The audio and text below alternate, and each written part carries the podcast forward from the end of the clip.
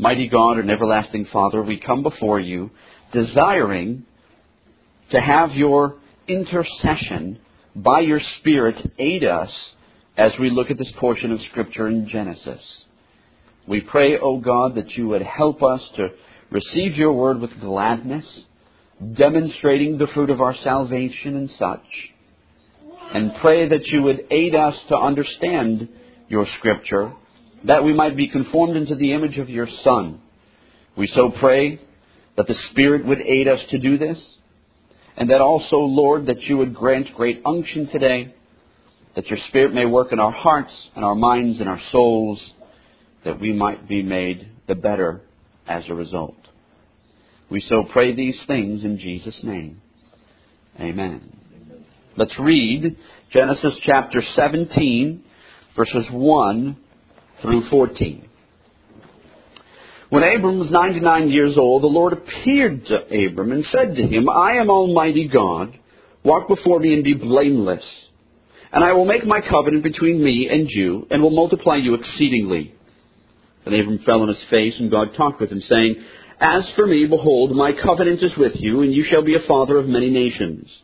No longer shall your name be called Abram, but you shall, your name shall be called Abraham.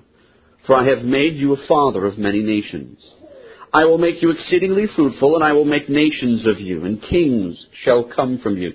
And I will establish my covenant between me and you and your descendants after you in their generations for an everlasting covenant to be gone to you and your descendants after you. Also, I give to you and your descendants after you the land in which you are a stranger, all the land of Canaan as an everlasting possession, and I will be their God. And God said to Abraham, As for you, you shall keep my covenant, you and your descendants after you throughout the generations. This is my covenant which you shall keep, between me and you and your descendants after you. Every male child among you shall be circumcised, and you shall be circumcised in the flesh of your foreskins, and it shall be a sign of the covenant between me and you. He who is eight days old among you shall be circumcised, every male child in your generations. He who is born in your house, or bought with money from any foreigner who is not your descendant. He who is born in your house and he who is bought with your money must be circumcised, and my covenant shall be in your flesh for an everlasting covenant. And the uncircumcised male child who is not circumcised in the flesh of his foreskin, that person shall be cut off from his people. He has broken my covenant.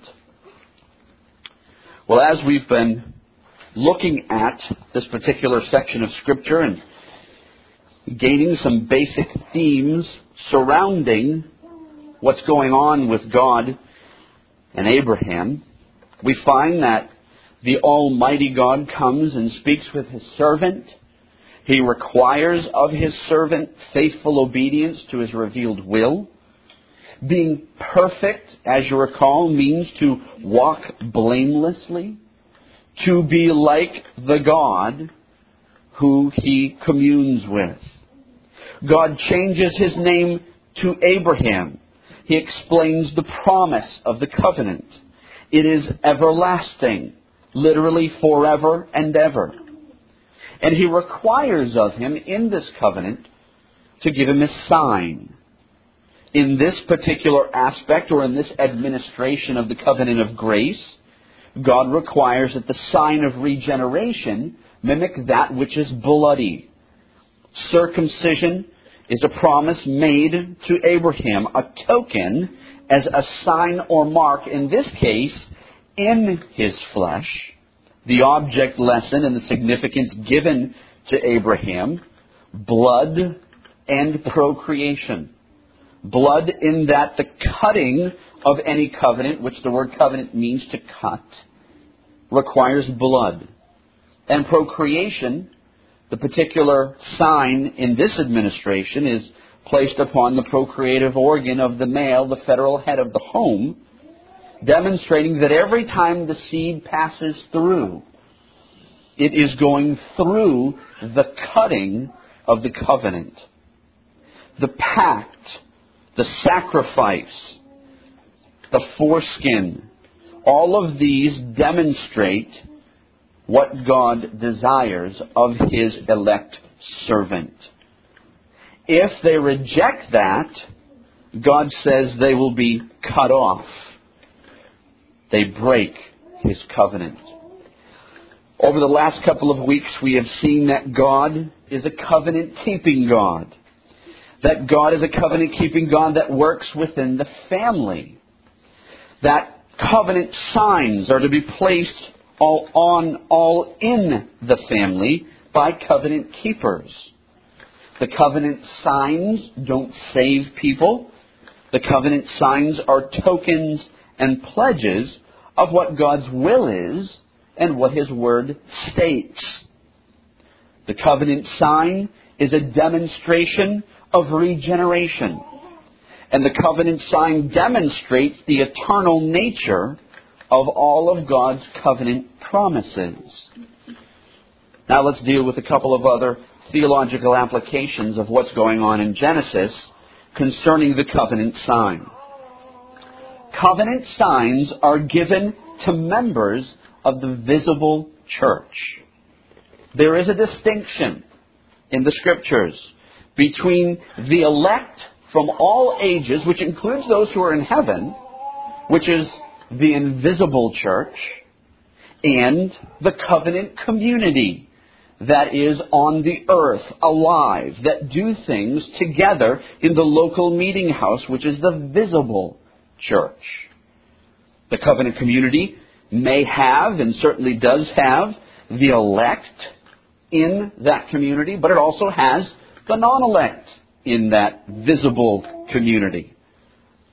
Children, parents, all those in a household are members of the visible church in all ages as a result of the headship, the federal headship of the family. When stating that children are members by their parents' covenant, there are three things to be reminded of, three things to understand. First, children of parents that profess faith are members of the covenant of grace through their parents' covenant. But their right to that covenant is, and interest in that covenant is, where God engages himself equally to be a God to them and their seed. That's the promise that God makes to Abraham. That is the language of Genesis chapter 17, and that is the language that is mimicked throughout the New Testament by Peter, among other places, in Acts chapter 2, and throughout the early church. Genesis 17:8 says, "I will be their God." He makes that as a promise. In Acts 2:39 it says, "For the promise is to you and to your children." And to all those who are far off, as many as the Lord God will call. Now, that isn't a reference to just people who are being saved. It's specifically quoting and explaining and expositing Joel. And Joel is talking about the dispersed Israelite tribes that are being gathered together in which right there on the day of Pentecost they're actually hearing in their own language from different parts of the world glorification of God and the good news that the gospel brings. The same language that is found in Genesis 17 that we've been studying is found in Acts. And the problem oftentimes that arises is that if there has been a shift from the family to individuals, then that kind of language shouldn't exist anywhere in the New Testament. We should never hear at any time that anything is going on with households or covenant communities or families. Never. Rather, we should hear about individuals. And we don't hear about individuals. What we do find is we find covenant federal heads of their families and their households being engrafted into the church, as we'll see. Secondly, there are two seeds that are mentioned in this passage in Genesis 17.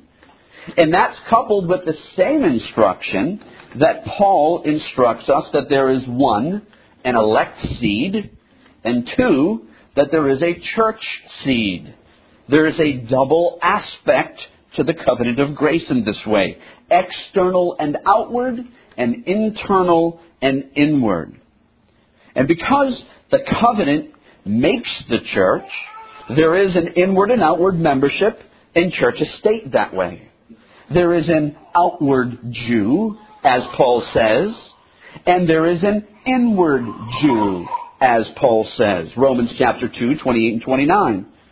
Does he not say and explain it in this way? Are not all Israel, i.e., the elect that are of Israel, i.e., the church seed? Not everybody who is elect is necessarily going to heaven. The idea is that they are in the church, but they're not elect. Are not all Israel that are of Israel? The, the apostle says that it belongs to them. Now, these are the people who are not elect, but they're in the church. Paul says it belongs to them the adoption, the covenant, the promises, all of the external aspects of what the church is about. God accounts them as his children. He accounts them with the children of their house and their family. They are the children of the church. And accordingly, they have the promises belonging to them in respect to that outward administration, although they're not children of internal adoption, to whom belong the promises of effectual and special communication of saving grace. They are, however, partakers of the outward administration of the covenant. And it is it's as clear as day to read that in the book of Romans, in throughout all of the scriptures, that many who are inwardly, or in respect to the inward covenant, saved, also commingle in the visible church with those who are not saved, or really are children of the devil. Outwardly, in respect of the outward covenant, they are, however, children of God. For example, Isaiah chapter 1 verse 2 says, I have brought up children, and yet he calls them rebellious. In the next verse, they are called my people by outward covenant. And yet they are worse according to God than an ox or an ass. Now how could that be? In Deuteronomy 32, they are called sons. And yet they provoke God to revengeful wrath, the text says. And children, and yet without faith and look as some may be externally dogs, according to God, and yet internally believers as the women of Canaan. Ah, now you have a, complete reversal when Jesus talks to her, correct? He says to her in Matthew 15, verse 26, You Canaanites are dogs. And yet, she is the one who has faith, and the Jews who have rejected him are called by him children. Why are the Jews children and the Canaanite woman who has faith a dog? Well, the reason, because many might be externally in the covenant in respect to the external aspects and administration of it, and yet internally not saved. And as we see throughout the scriptures, there are some who are not part of the external administration of the covenant, and yet internally, such as the Canaanite woman, saved. We see that in the purest of churches, that, that they are called saints, that they are called faithful, that they are called children of God. Read any of the New Testament letters. Paul says to the saints, the church, the outward gathering of the people of God. Yet, we know that there are no churches who have all of their people as believers and only that, and everyone is saved past any point of any kind of presumption with all assurity. In respect of the visible church and outward covenant profession, they are outwardly or federally saints, but many times they're inwardly and really unsaved.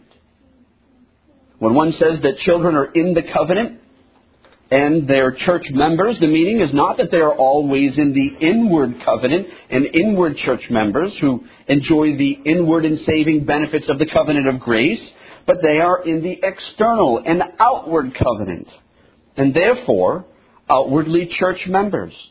To whom belong privileges. Privileges of the covenant. God may take the children into an outward covenantal status, which is sufficient to make them church seed in that way, or members of the church, although He doesn't receive them into the inward privileges of the covenant in bestowing upon them saving grace or power to profess it. That might be true. That's why in the book of Hebrews there is so much about apostasy. Hebrews 4, 4 to 6. For it is impossible for those who were once enlightened, have tasted the heavenly gift, and have become partakers of the Holy Spirit, and have tasted the good word of God and the powers of the age to come, if they fall away, to renew them again to repentance, since they crucify again for themselves the Son of God and put him to open shame. These are people who have been in the outward administration of the covenant, but not in the inward administration of saving grace. People, thirdly, often question what this outward covenant is and what these seals actually do and under which proved children are meant here. The knowledge of it is very pleasing. It's exceedingly excellent.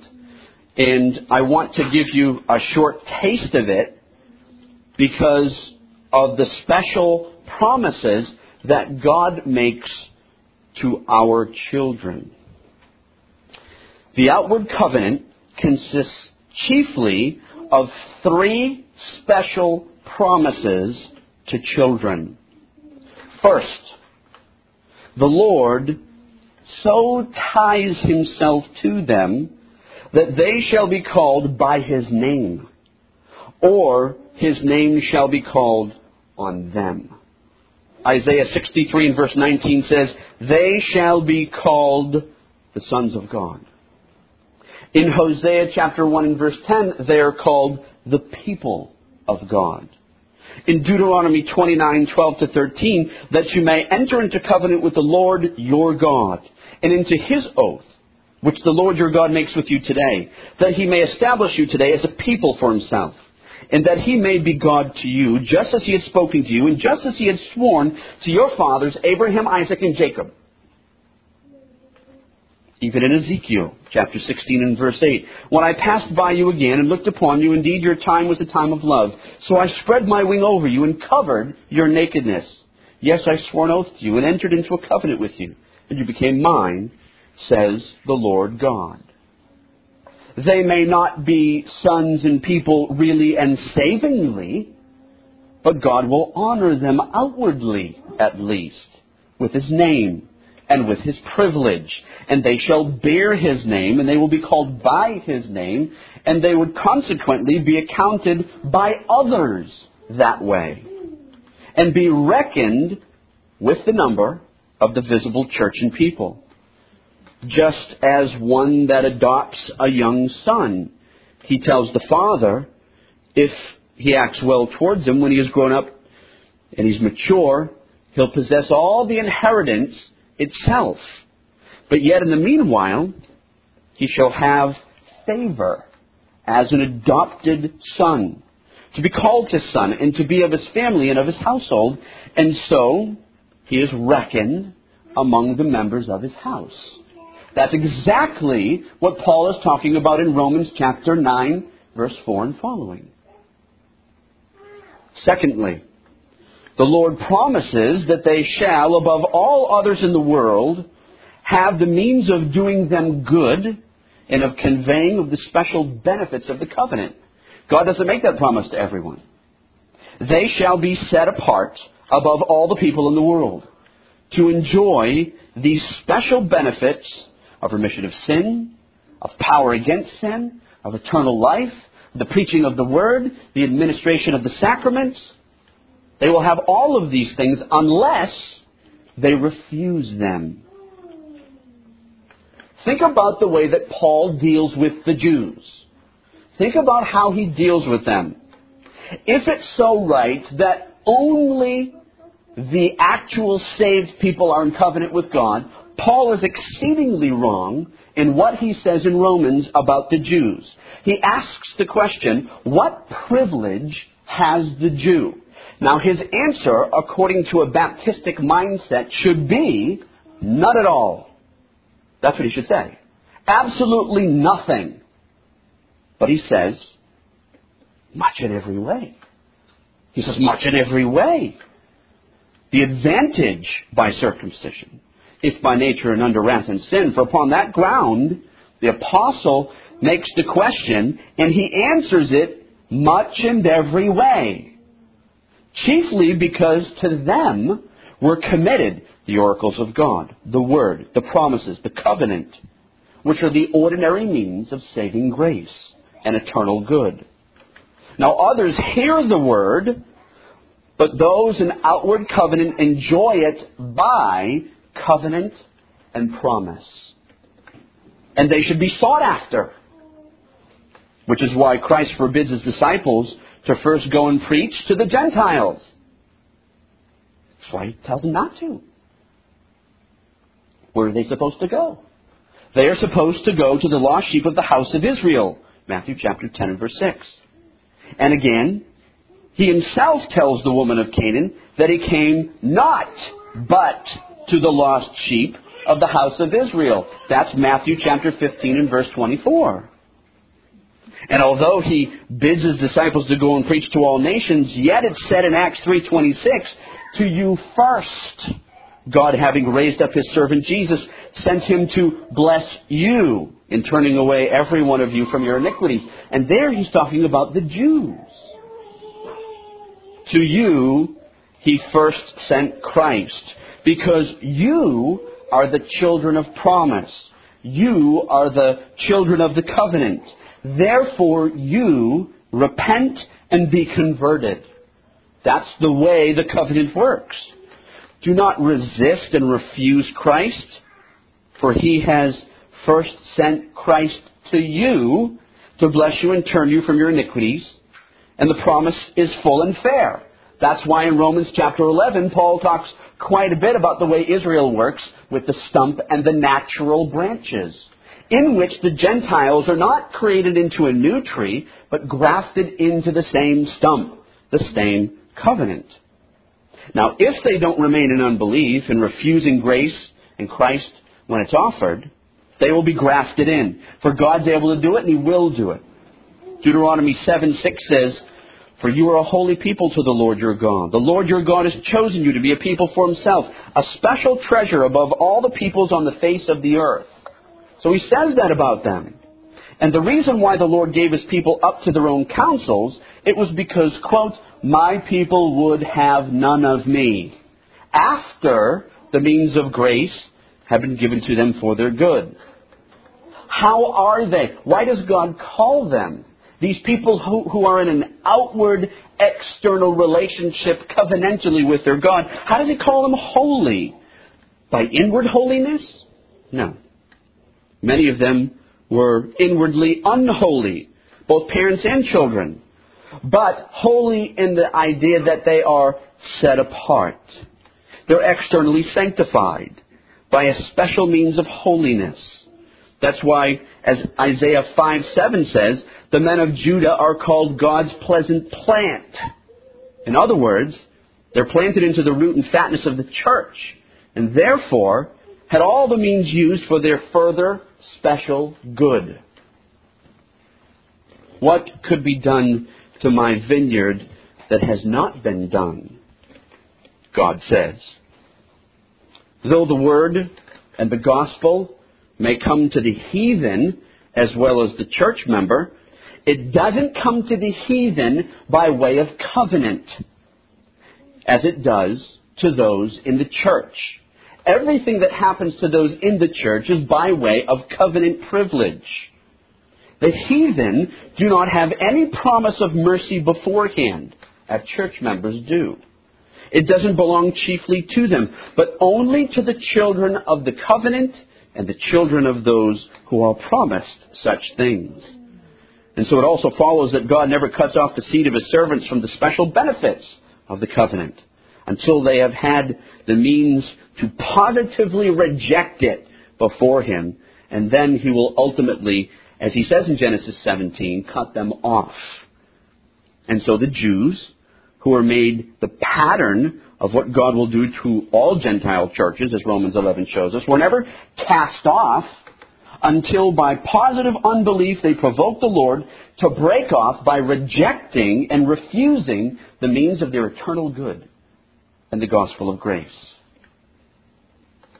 The Lord promises, promises grace to his people. He promises that they shall have his heart by special grace and mercy. Deuteronomy 30 and verse 6 The Lord thy God will circumcise thy heart and the heart of thy seed to love the Lord. The heathen do not have that promise. That is to the covenanted members of the church. There is no promise to do that for anyone outside the visible church. Those outside the visible church have promised to them no hope of salvation. The promise belongs to those of his church, among whom usually and ordinarily he works this great work, leaving them to his own freeness of his secret grace, his secret mercy, to work this way on whomever he wants to work with when he wants to do it. No one in the church can exclude himself.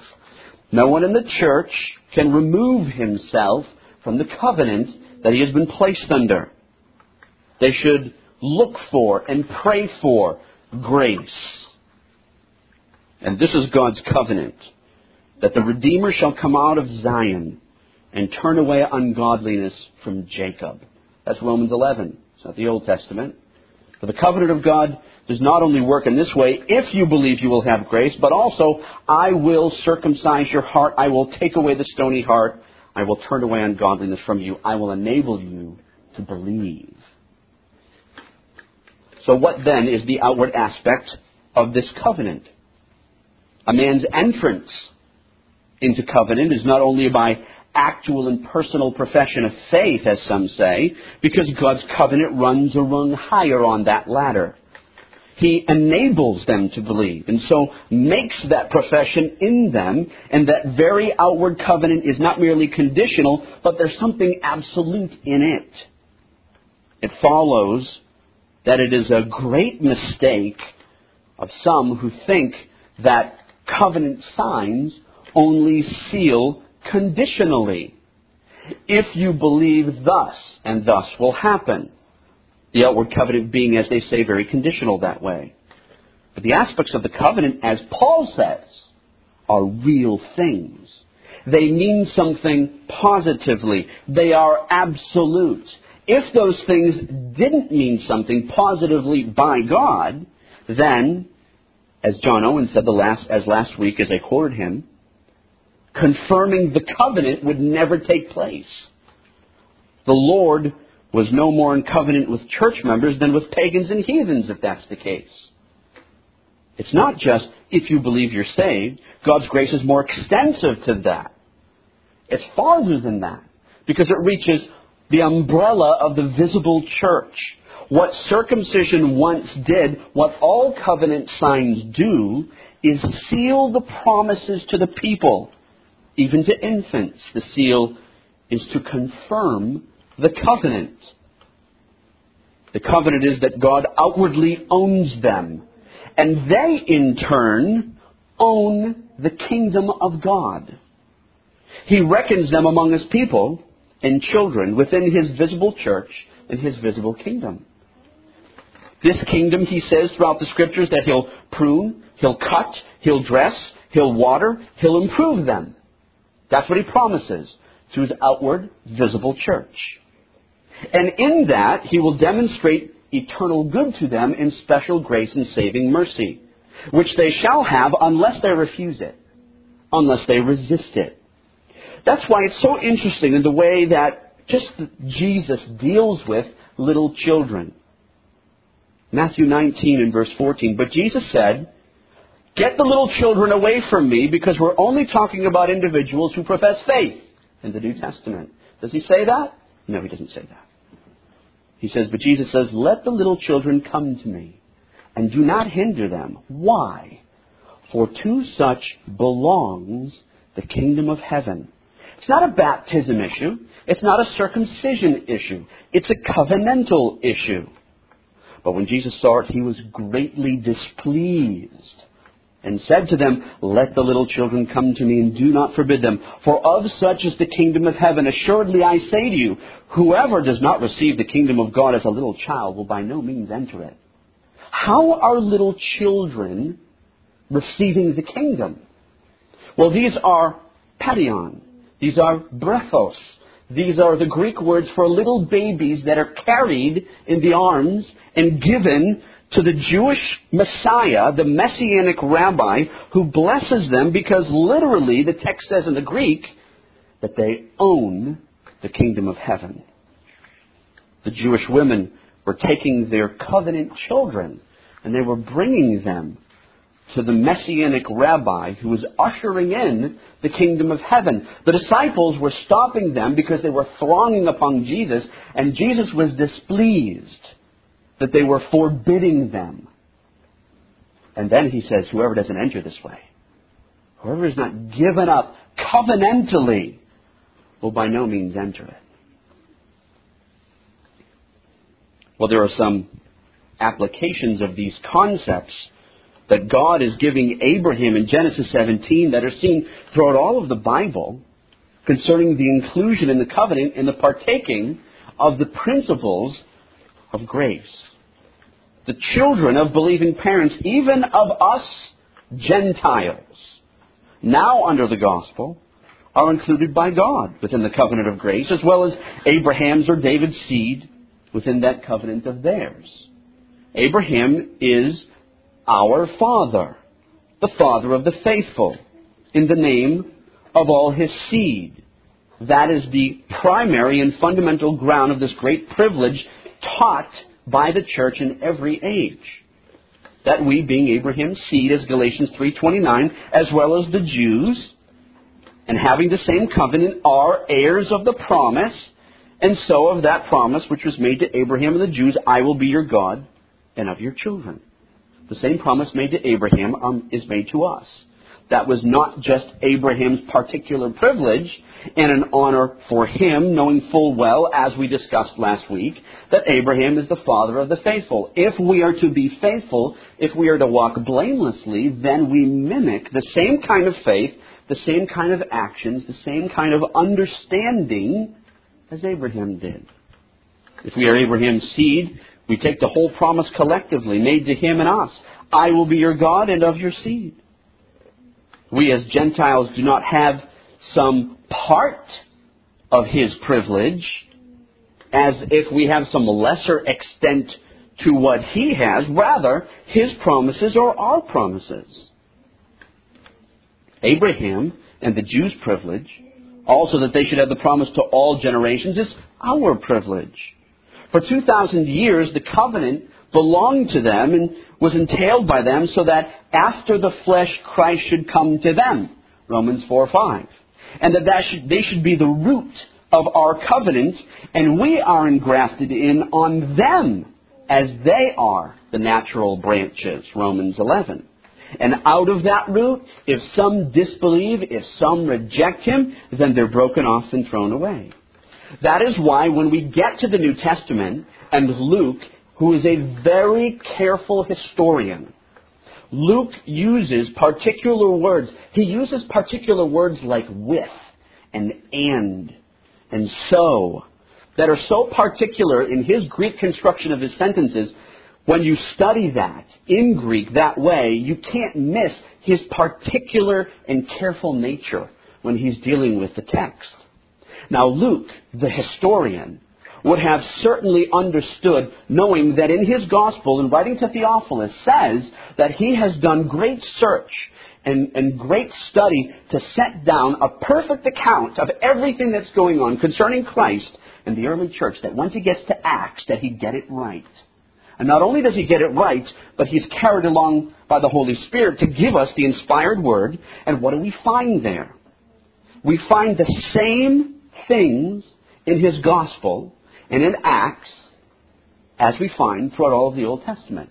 That God is still dealing with households and families. If that has changed, then we should never see any of that in any of the Gospels and in any of the book of Acts, much less the rest of the New Testament. Think of Zacchaeus. Christ enlarges his covenant to Zacchaeus' family. This day salvation came to this individual. No, this house. Inasmuch as he is the son of Abraham. Not just that Zacchaeus would save himself personally, but Christ reasons that his house should be saved also, and so the covenant is placed on him and his house. But he, because he's the father of his family. And now he's a believer. In the same way, Luke makes particular mention of a certain number, interestingly enough, of Gentile households that are brought in covenantally. The, the gospel is preached to a Gentile household or master of a family. So when Paul preached to the jailer in Acts 16, he asked, What shall I do to be saved? Paul says, Believe on the Lord Jesus Christ and you shall be saved. And then he adds, You and your house. As Christ published the covenant with these promises that are annexed to us Gentiles as well, they're a comfort to us. The jailer is the master of his family.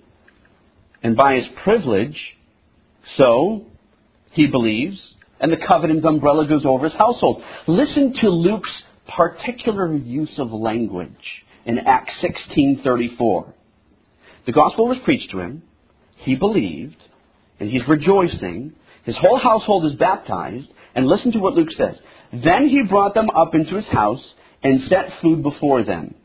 And he rejoiced, along with his entire household, that he had believed in God. And then they were all baptized. What's the deal with that? Here's a Gentile who believed, but his whole household was baptized. They all received the sign of the covenant. So it said with the centurion in Acts chapter 10. He was a devout man fearing God, he and all his house. So Lydia and all her house. So the household of Stephanas. And even perhaps is intimated in some of the phrases that we see in the New Testament, the church in your house.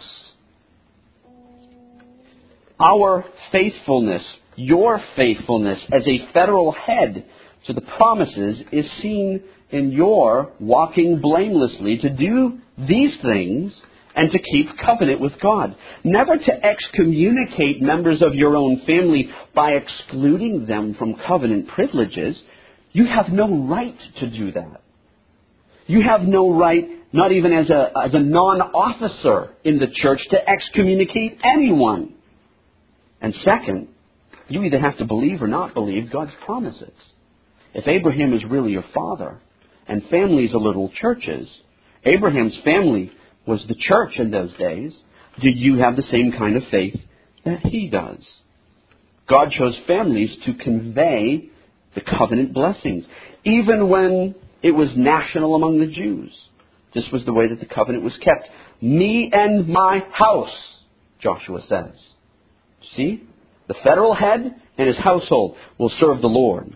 David says the same thing in Psalm 101. No one who practices deceit shall dwell in my house.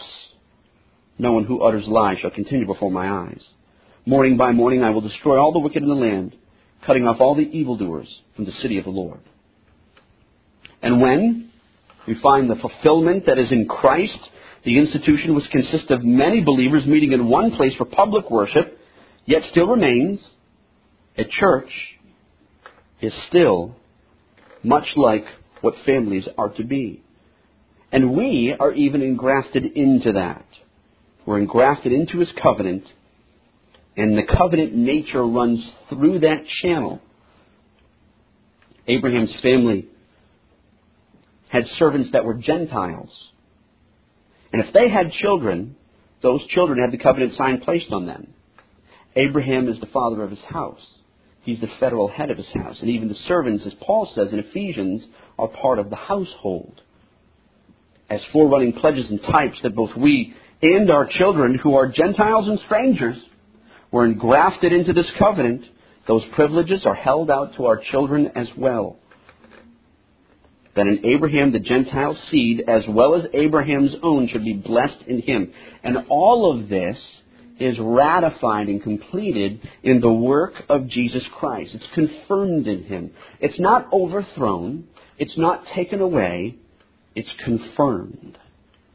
And thus we see how God works and what He will do and had been doing, even up to that point to Genesis 17, what He had been doing with all of the people before Him, including Noah, whose house was a little church, including Adam, who was the priest of the garden, of his family, and so with Abraham, now for us forever as an everlasting covenant, so we too look to the Father of our faith to mimic and be blameless before the Lord, who we call our God as well. Let's pray. Mighty God and everlasting Father, we thank you so much that you are our God, in which we have been engrafted into the natural root, and we have the covenant privileges as well.